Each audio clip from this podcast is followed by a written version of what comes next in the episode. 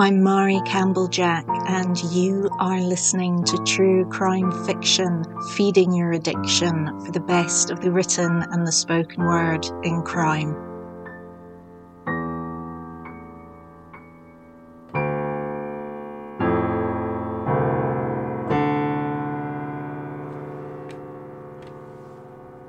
When true crime fans hear the term missing and murdered woman, our thoughts are likely to turn to Canada's Highway of Tears or the Mexican border town of Juarez.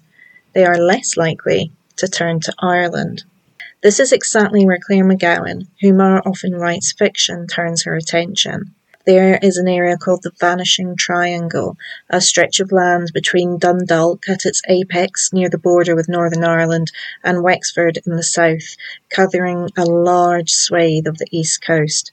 It then stretches out to almost the centre of Ireland near Tullamore. It is in this area that, over the course of the 90s, eight women disappeared.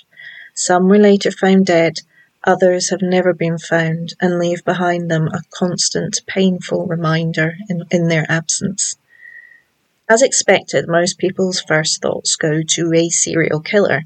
It appears, after all, the most gruesomely glamorous explanation, one where we can easily point at someone and call them a monster so as to not have to do anything about the underlying and everyday issues which impacted the eight's last days and their family's search for justice.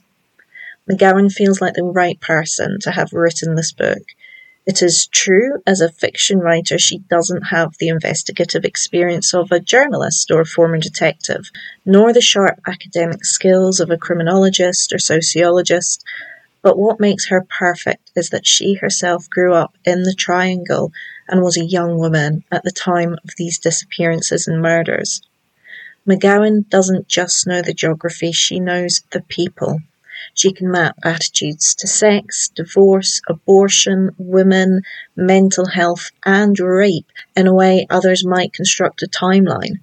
It's an autopsy of the prevailing mindsets in a country quickly shifting and changing into something new, showing how opinions that may well be someone's right to hold can perilously endanger women and hamper the search for justice.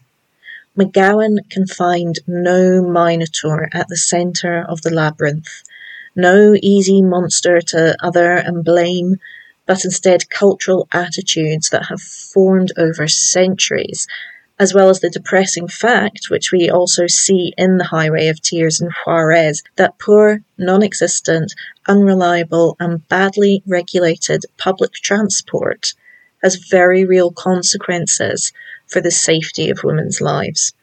While McGowan can show us the wider culture and the impact of the Troubles, she also has a talent for homing in on the mundane, the everyday, in a way that eclipses everything but the humanity involved. It is small details like one woman recording a video of a TV show and then putting a new label on the tape and writing the show's name on it. Something I have not done for decades that brings these women, the time, the place, their personhood, all into sharp focus.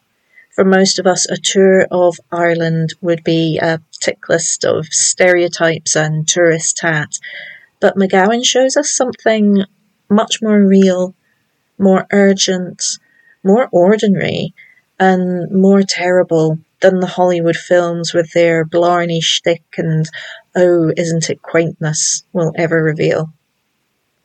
Perhaps this is where we can understand Ireland, a real place to some and to more a mythical homeland, which can give them comfort from their hardship and despair in their own. Little do they realize hardship and despair are everywhere, if only we choose to see it. And for the women of the vanishing triangle, people have been seeing no evil, hearing no evil, and speaking no evil for too long.